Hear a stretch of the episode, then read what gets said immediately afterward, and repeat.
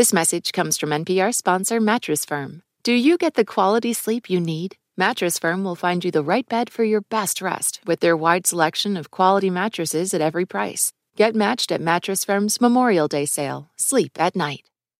So, the last time we talked, I believe you were going on vacation and were hoping to get some time away from your job. Have you been able to have a little space and freedom from the court at all? No, absolutely not. Because the court has begun to issue these decisions um, late at night and on weekends that we call shadow docket orders. And it's like they aren't even thinking about my need for self care. I'm really offended. Hey, y'all. This is Sam's Aunt Betty. This week on the show, the new challenges to Roe versus Wade. All right, let's start the show. You're listening to It's Been a Minute from NPR.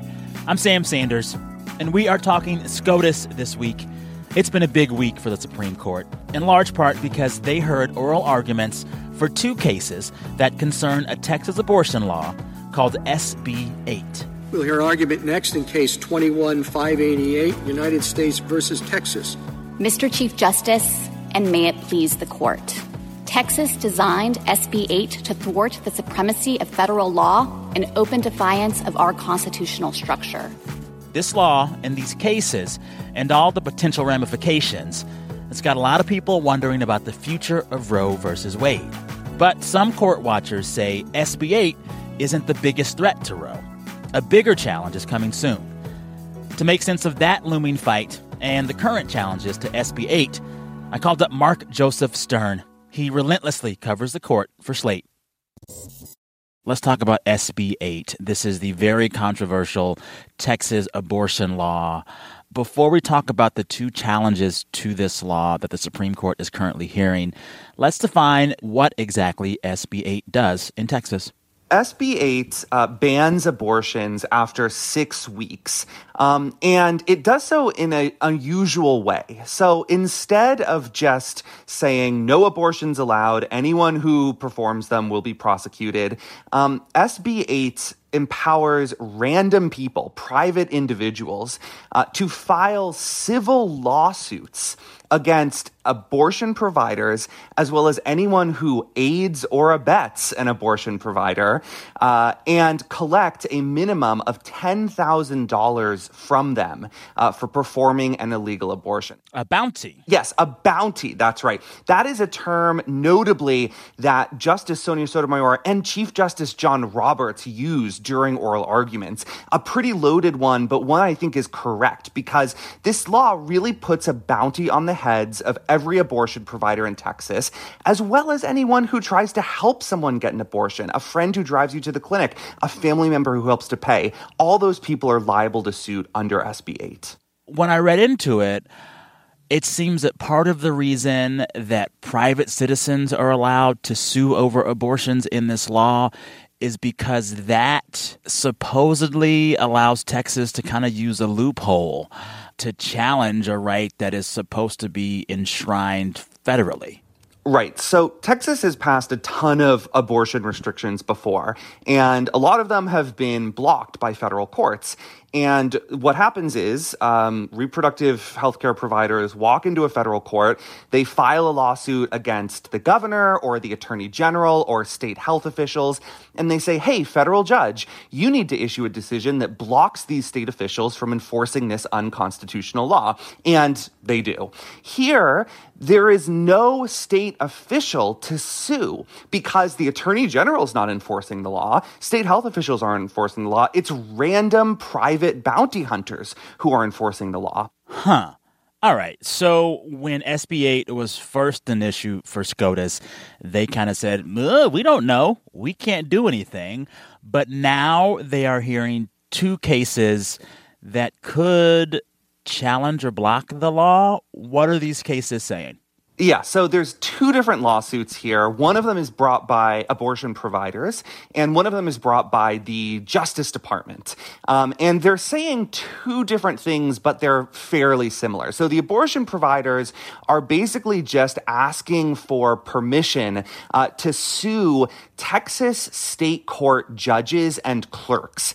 Uh, because remember, they can't sue the normal folks who would enforce this law. So they say, look, SCOTUS, do not let Texas get away with this loophole around your authority. Let us file this lawsuit against the state courts that are tasked with actually carrying out SB 8. The courts that would be hearing these cases, that would be uh, issuing these $10,000 rewards, just let us sue them because we have to be able to sue somebody.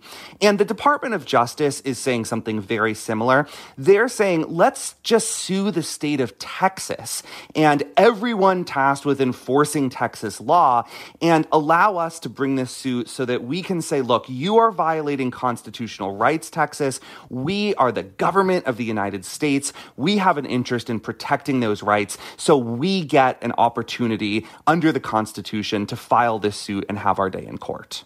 So, what changed between now?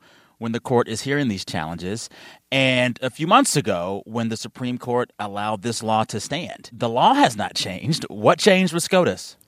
so you know how the justices like to go on these publicity tours and claim that they never take public opinion into account uh, i am here to tell you that that is a bunch of garbage and what has changed in the two months between the first order saying, eh, we can't do anything, and these oral arguments is that there has been a massive and sustained outcry, not just by the public, but also by Democratic members of Congress and by the legal community over the court's actions, or rather inaction, in this case. You know, this is such a, a blatant affront to the authority of the federal judiciary to protect constitutional rights. Today, it's abortion, but tomorrow it could be guns. And that's what Kavanaugh was saying. He basically said this law might let people go too far. And his hypothetical was well, if Texas allows citizens to sue over abortions,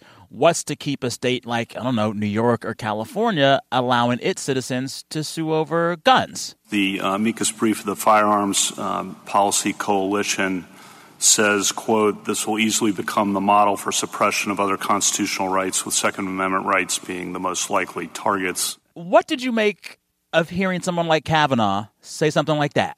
I thought it was a reflection of a brilliant litigation strategy on behalf of the plaintiffs and the Department of Justice. Um, look, it, doesn't take much imagination to envision a state like New York running with this idea, but deciding to nullify constitutional rights that Republicans tend to like, for instance, the right to bear arms. Um, and the whole game throughout this case has been trying to open the eyes of the conservative justices to this possibility to make them see that this isn't just about abortion, it is about the authority of the Supreme Court. Yeah. You know, we've mentioned a few of the justices so far, but I want to talk big picture, kind of where they all stand right now. And one of your pieces about this case and its challenges, you've said that there is a 3 3 3 split in the court right now, with the justices kind of in three camps. What are the camps and who's in what bucket? So there's the liberal camp, which is Sonia Sotomayor, Elena Kagan, Stephen Breyer. There's the hard right camp, which is Clarence Thomas, Sam Alito, Neil Gorsuch. Um, and then there's this kind of squishy middle camp, John Roberts, Brett Kavanaugh, Amy Coney Barrett. Now, don't get me wrong. Those three justices are really conservative. Like they are historically mm. very far to the right, but they also reflect a pretty deep concern about the legitimacy of the court, about public perceptions of the court, and about the court's authority. This is something that Roberts has said. I don't want to be the Chief Justice who presided over the disintegration of the Supreme Court. And so, in these big cases that are very divisive and very controversial, they are keeping an eye on public opinion. They are seeing those polls, those favorability ratings slide down, and they are looking for ways to strike a compromise that still keeps the law pretty pretty far to the right, but doesn't set the court's reputation on fire and doesn't make it look like they're just total partisans in robes. There's a good chance that the court's going to issue some rulings around this and other stuff that makes liberals and conservatives mad. And we are in such a polarized climate politically do these folks really care? They have lifetime appointments. What does it really matter to them what we think of their rulings?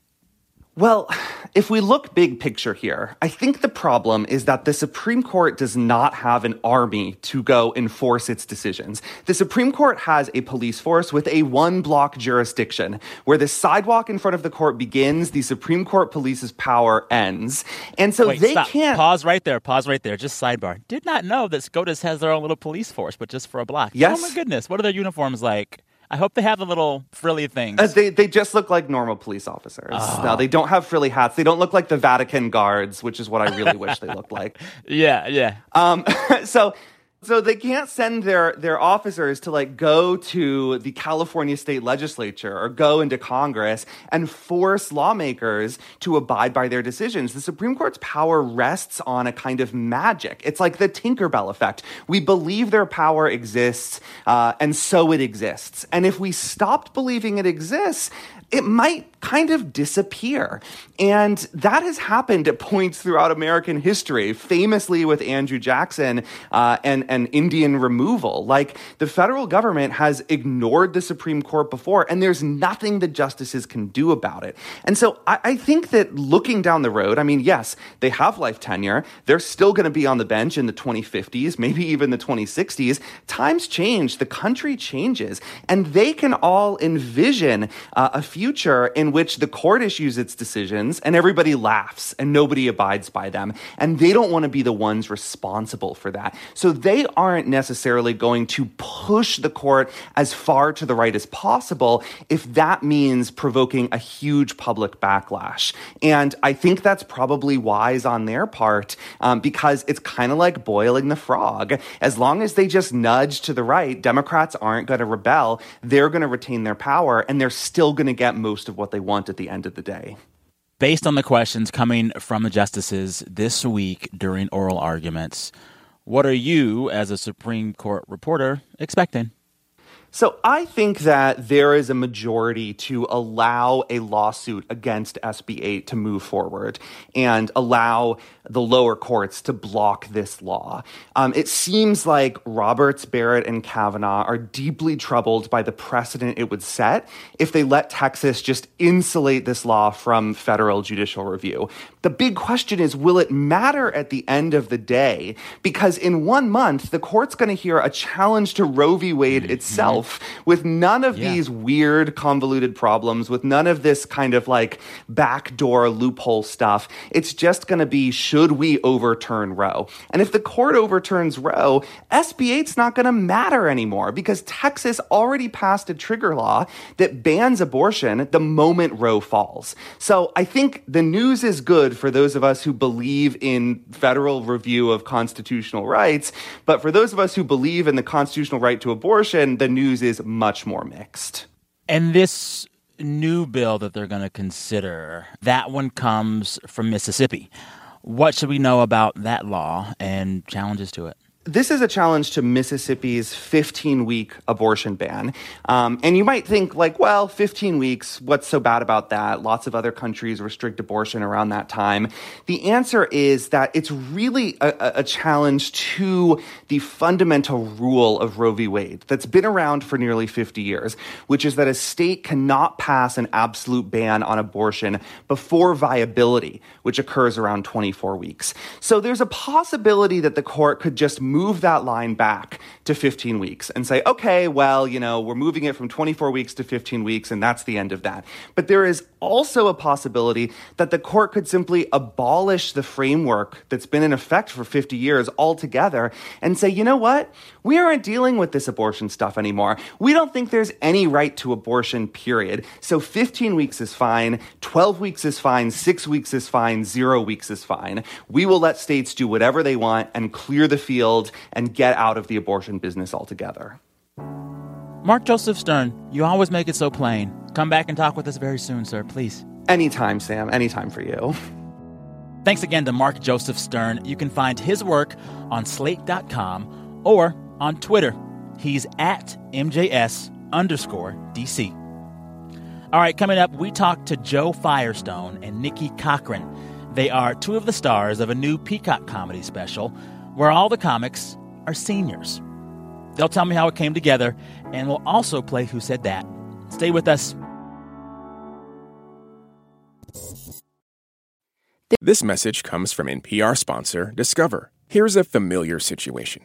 You have a question about your credit card. You call the number for help and can't get a hold of anyone. If only you had a Discover card. With 24 7 US based live customer service from Discover, everyone has the option to talk to a real person anytime, day or night. Yep, you heard that right. A real person. Get the customer service you deserve with Discover. Limitations apply. See terms at discover.com/slash credit card.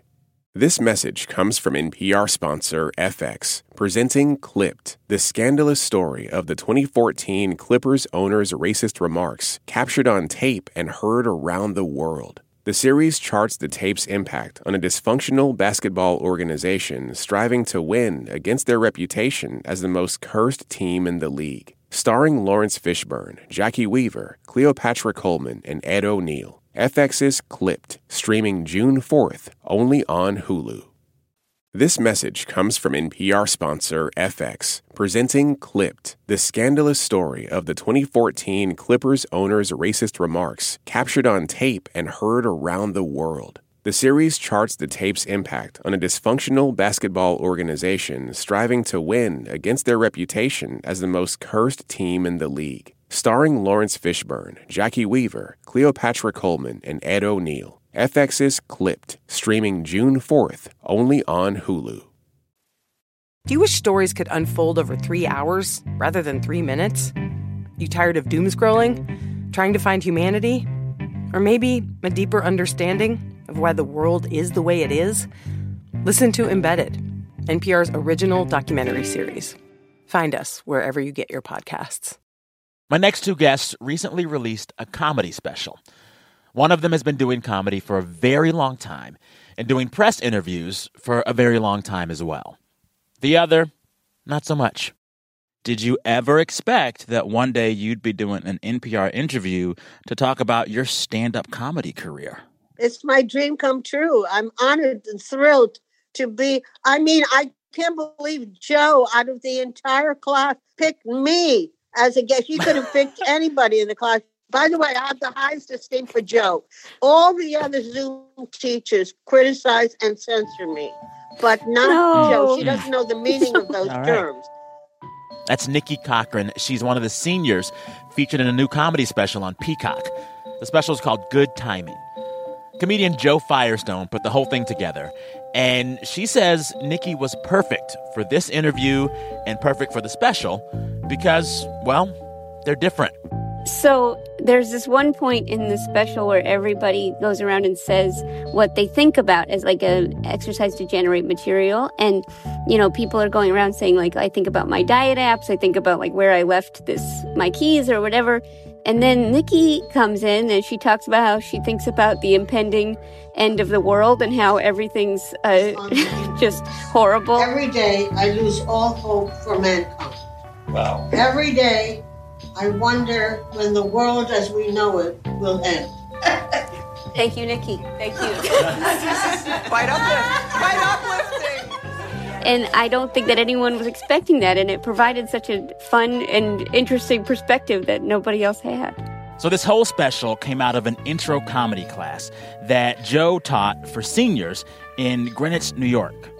And in this special, you don't just see all the seniors tell their jokes in front of an audience, you also see what Jo did to get them ready. I'm just going to say words, and you just say whether it's funny or not funny in by itself, okay? Ready? Pumpkins. I don't think so. Pumpkins are not funny. Neutral. Pumpkins are neutral. Neutral, yeah. Okay, what about ghosts? Goats? Yes. Goats. Ghosts. Goats. Oh, the greatest of all time. No, no, ghosts. Ghosts. G O A T S. No, ghosts. Goats are funny. Honey, have you seen my goat?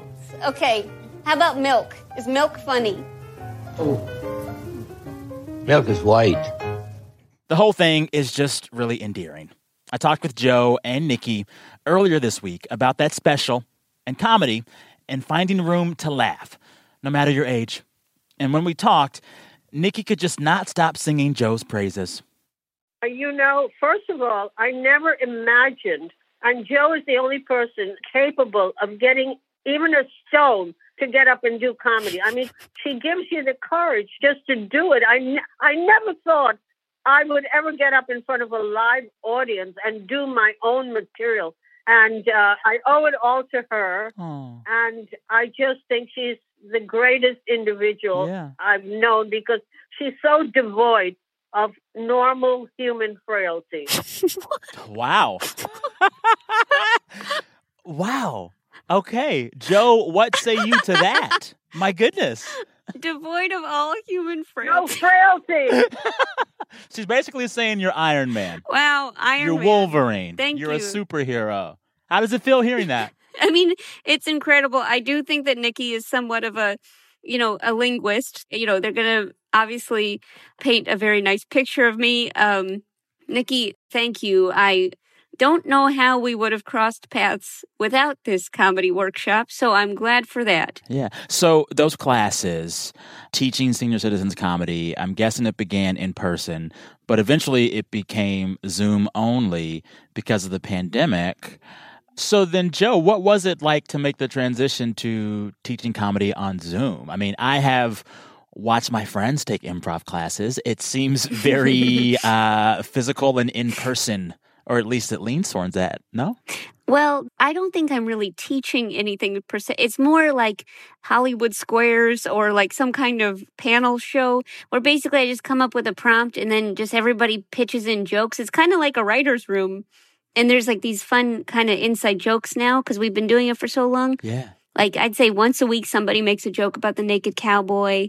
there's, there's a lot of sex jokes and a lot of jokes about Trump. Well, not so much anymore, but you know, everyone's Yeah. very different, but it's kind of fun to Yeah. see a group, a voice coalesce. So then, Nicki, when you hear that the team of folks taking this class are going to do a special for TV and you could be a part of it, what was your first reaction?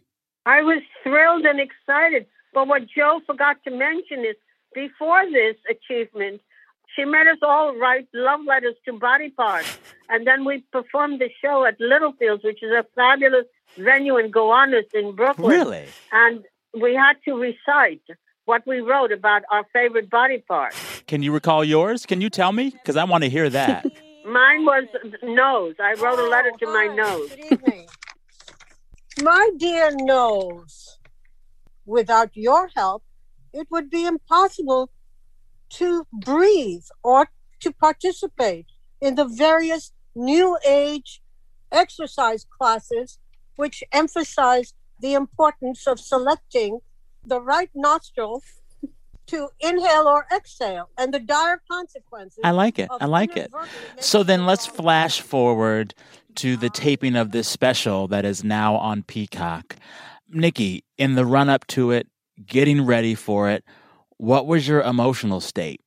I would be really, really deathly nervous. Well, I expected to be very nervous, but I was amazed because it's the first time I've ever appeared in front of a live audience because Littlefields was on Zoo. And when I got up on stage, I felt completely at ease, which I was astonished because I thought I would be terribly nervous, but I wasn't at all. What made me nervous was getting ready for today. That's the first time I've ever been nervous. Oh, oh my goodness. You know, I was really intrigued by the way most of the comics, I think, well, actually, all of the comics on stage in this special, all of the seniors, they really weren't concerned if they were getting laughs or not. There wasn't too much self consciousness going on. You know, at one point, there's a moment in the special where one of the senior comedians falls over while trying to like show a prop but she doesn't get discouraged. She keeps rolling with it. Well, I'll finish down here.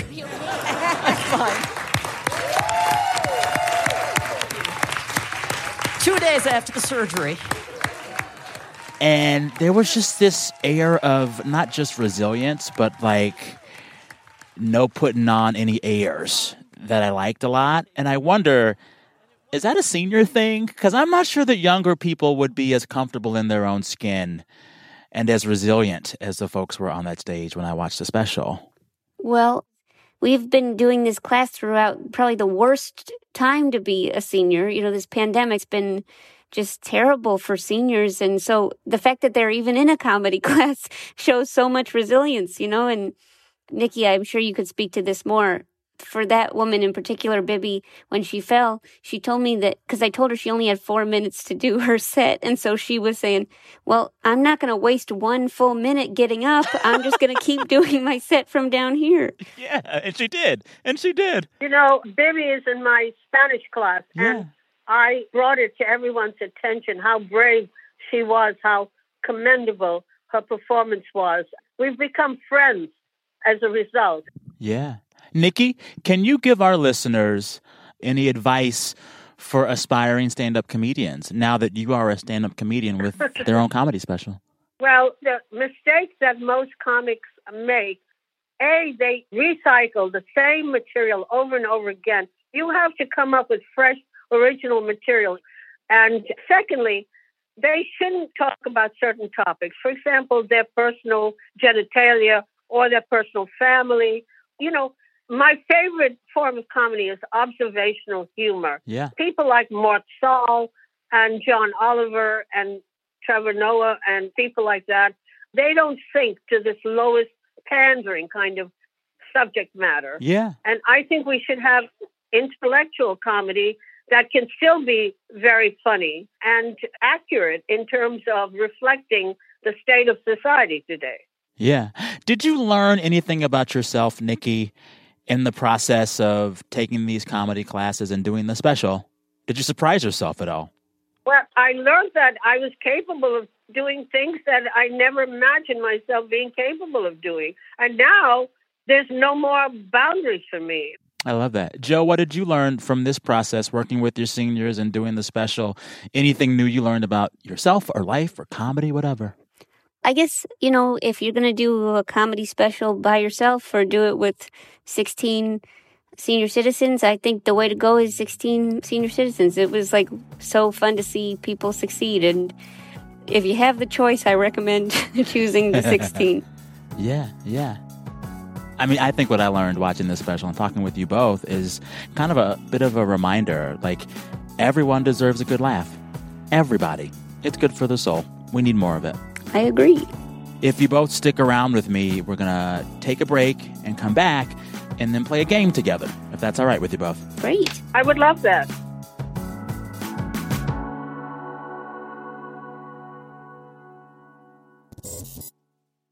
This message. This message comes from NPR sponsor Acorn TV. Acorn TV isn't just good, it's brilliant. With exceptional television from around the world. Their romances are more charming, their mysteries cozier, their noirs more gripping, and their comedies cleverer. More clever? Oh, you get it. Acorn TV is brilliant stories told brilliantly. Visit acorn.tv for a 30-day free trial with promo code NPR. So, in a nutshell, Acorn TV. Brilliant. This message comes from NPR sponsor Homes.com. You don't just live in your home, you live in your neighborhood as well. So when you're shopping for a home, you want to know as much about the area around it as possible. Luckily, Homes.com has got you covered. Each listing features a comprehensive neighborhood guide from local experts. Everything you'd ever want to know about a neighborhood, including the number of homes for sale, local amenities, and even things like median lot size and a noise score. Homes.com. We've done your homework. This message comes from NPR sponsor Progressive. What if comparing car insurance rates was as easy as putting on your favorite podcast? With Progressive, it is. Just visit their website to get a quote with all the coverages you want. You'll see Progressive's direct rate, and their tool will provide options from other companies so you can compare. Then just choose the rate and coverage you like. Quote today at progressive.com. Progressive Casualty Insurance Company and Affiliates. Comparison rates not available in all states or situations. Prices vary based on how you buy. In any great story, there's a moment that sparks your curiosity, tells you there is more to uncover. How how did this happen? How did we get here? That's where Embedded comes in. We are NPR's home for documentary journalism, immersive and intimate stories. I was stone cold speechless. Nothing will ever, ever, ever, ever be the same here. Find embedded wherever you get your podcasts. You're listening to It's Been a Minute from NPR. I'm Sam Sanders, joined for this next segment by two comedians. Uh, both of you, introduce yourselves. I'm Jo Firestone. Nicki Cochrane, but I don't call myself a comedian. Now, Nicki, you have a comedy special on TV that anybody can watch. I would say at that point, you're a comedian. But I don't think anything that I said on that program is funny. Oh, now, now, now. I think Jo and I would both disagree. Yeah, I disagree. Anywho, listeners, judge for yourselves. Watch the special. it is on Peacock right now.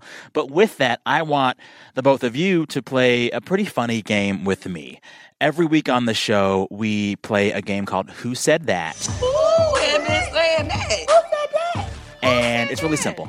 I share three quotes from the week of news, and you have to guess who said it. I'll give you a lot of hints. It's very low stakes, and you just yell the answer out once you think you have it.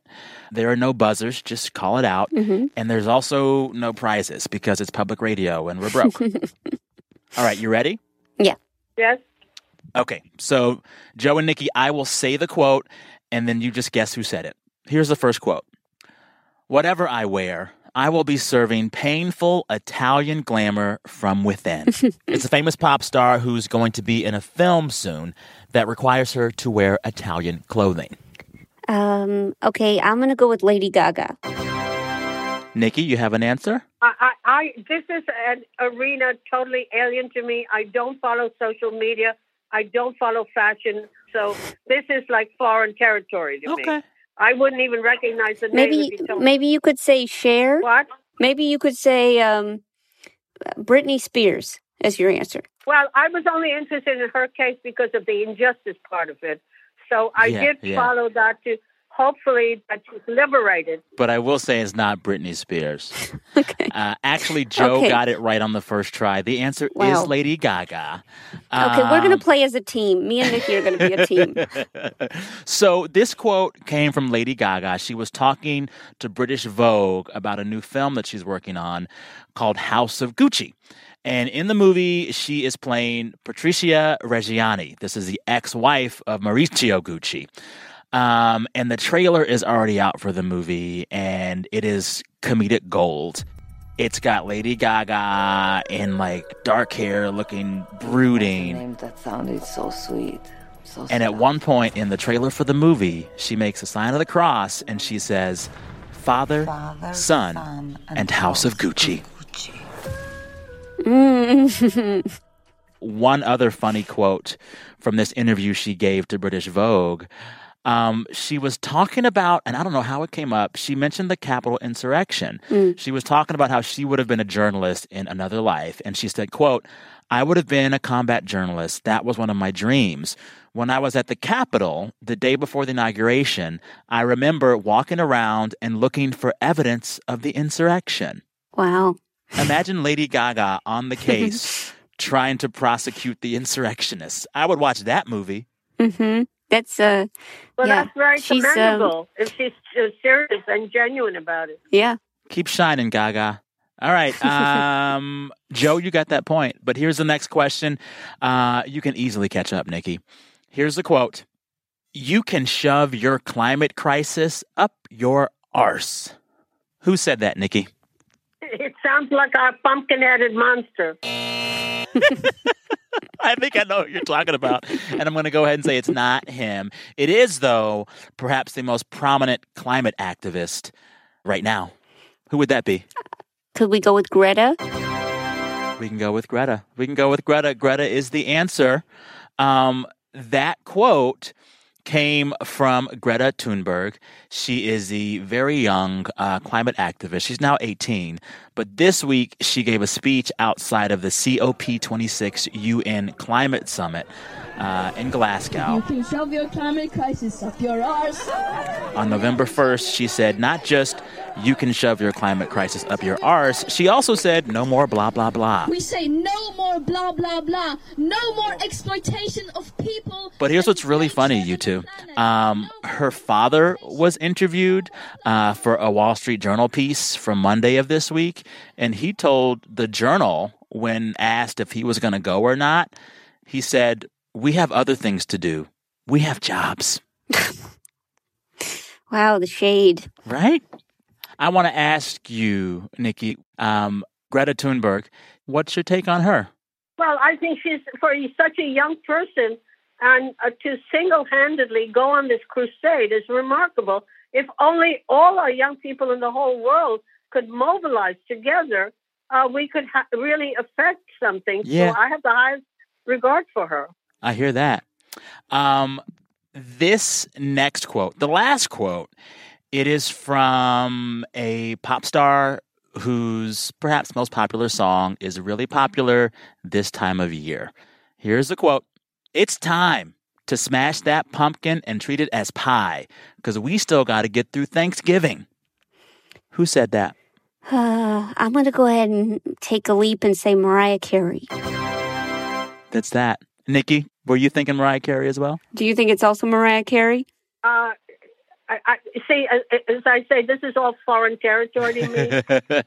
if you ask me for quotes from Shakespeare, that's one thing. Okay. Because I'm all into literature and and you know edification. I would argue that the lyrics to All I Want for Christmas Is You are literature and prose of the highest sort. Shakespearean almost, yeah. yes, yes. So this quote came from Mariah Carey this week on Twitter. She released a kind of joke video on November 1st. And in the video, Mariah Carey is smashing a candy cane colored baseball bat Mhm. against Halloween pumpkins, carved with the phrase, It's not time. And the whole thing is a joke about when it's actually appropriate to start playing her Christmas hit, All I Want for Christmas Is You. A lot of folks say Christmas season starts the day after Halloween. Some folks say no, later. I want to ask you both when does Christmas season officially begin? Nicki, when does it begin for you? Well, I have to tell you, I have a deep-seated allergy to Christmas. Therefore, I always escape from the United States and go to a foreign country where they don't recognize that holiday. Every year, I save up and I travel. Uh, this time, I went to the island where Martin Luther King and Adam Clayton Powell went, the beautiful island of Bimini, and I followed the footsteps or in a boat with the uh, famous world bonefish uh, uh, for splendid gentleman who escorted Martin Luther King, and I took that same, very same trip with him. Really? And then went to his house. Yes, Well, Nicki, where are you going this year? And, and uh, can I go with you? yes. Well, I'm contemplating a few options. Uh, I would love to go to Antarctica. Okay. I want a no frills, basic, scientific, and uh, you know, serious trip. Wow. Okay. So, Jo, when do you think Christmas season actually starts or should start? Yeah, I'll probably I'll go ahead and say September. Wow. Yeah, I'm I'm kind of you know me and Nicki. It's like um sugar and salt. You know. And oil. Yeah. hmm Um, so we've reached the end of the game, and Jo, you got the most points technically. Okay. But I want to say spiritually and emotionally, Nicki won this game for That's me, fair. and I'm going to ask you kindly if we can just give the crown to Nicki this week. Is I that understand and I respect that decision. Okay, Nicki, you won. How does it feel? It feels very ennobling, and I appreciate the moral support. Oh my goodness. Well, listen, it was an honor and a pleasure to speak to you both. Um, this, like your comedy special, warmed my heart. uh, Jo, Nicki, I can't thank you both enough. This made my day and my week. Thank you, Sam. Thank you so much. It was a rare privilege and honor to be on your program, and I just want to commend the whole NPR uh, phenomenon. Oh, thank you, Nicki. Come back soon. Y'all take care. All right. Bye. Thanks again to comedian Jo Firestone and lifelong learner Nicki Cochrane. Good Timing with Jo Firestone is now streaming for free on Peacock. Now it's time to end the show as we always do. Every week, listeners share the best thing that happened to them all week. We encourage folks to brag, and they do. Let's hear a few of those submissions. Hi, Sam. Best thing that happened to me this week was I got to take care of my only grandchild by myself for two whole days. It was two of the best days of my life. Hi, Sam. This is Nick from Cleveland. I was born with a malformed right foot and ankle called clubfoot. Despite that, I completed my first marathon on Sunday. It was the culmination of hundreds of physical therapy sessions, painful training runs, and mornings that I woke up so sore I could barely hobble from my bed to the dresser. So much went into me finishing that race, and I am so proud of myself. Hi, Sam. This is Joanna from Lancaster, Pennsylvania. And the best part of my week was the class I taught of five, six, and seven year olds, where we created characters for a play we're going to write. And uh, they came up with a spaceship that turns into a rocket that shoots marshmallows. And uh, there's also a sloth and a pirate who lassos water balloons, as well as a fairy and a zombie who are roommates. Uh, their imaginations are just stunning, and um, it gives me hope for the future. Hi, Sam. This is Eric from Los Angeles. I just wanted to share the best thing that happened to me this week. Last night was the last game my daughter played for her high school volleyball team for the year, and she they lost. She came home really sad, despondent in the car driving to school this morning. The person next to us was kind of looking at the car and dancing around, banging on their steering wheel. So my daughter's like, What's going on with that person? So looked over, didn't understand. Got up to the next light. He pulled over next to me on my side, had us roll down the window, and he said, I saw you guys looked a little depressed. I was just trying to like sing and dance and get you going a little bit to bring up your day. And got my daughter to smile and laugh and really uh, put a good start to the rest of the day. Thanks. Thanks so much for your show, Sam. I really appreciate it and I appreciate you. Uh, thank you for everything you do and that you put out into the world. Take care. Thanks again to all those listeners you heard there Eric, Joanna, Nick, and Cynthia. And listeners, don't forget you can send us your best thing at any time throughout any week. Just record yourself and send a voice memo to us via email at samsanders at npr.org. At samsanders at npr.org. All right, this week's episode of It's Been a Minute was produced by Janae West, Audrey Nguyen, Liam McBain, and Deba Mohtasham. We received engineering support from Patrick Murray.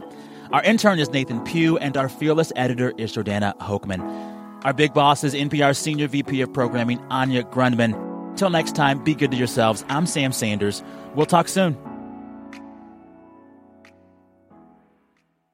This message comes from NPR sponsor Shopify, the global commerce platform that helps you sell and show up exactly the way you want to. Customize your online store to your style. Sign up for a $1 per month trial period at shopify.com/npr.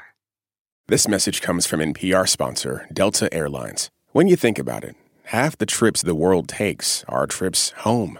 Home, what we all eventually long to get back to, no matter what took us away to begin with. Those at Delta know that because all 100,000 of them are, above all, travelers just like you. It's why they try to make you feel at home long before you even get there. On NPR's Throughline, we cannot function for 24 hours without cobalt because it's in our smartphone, our tablet, our laptop. And as a consequence, the lives of the people living in that part of the Congo descended into just a catastrophe. Find NPR's Throughline wherever you get your podcasts.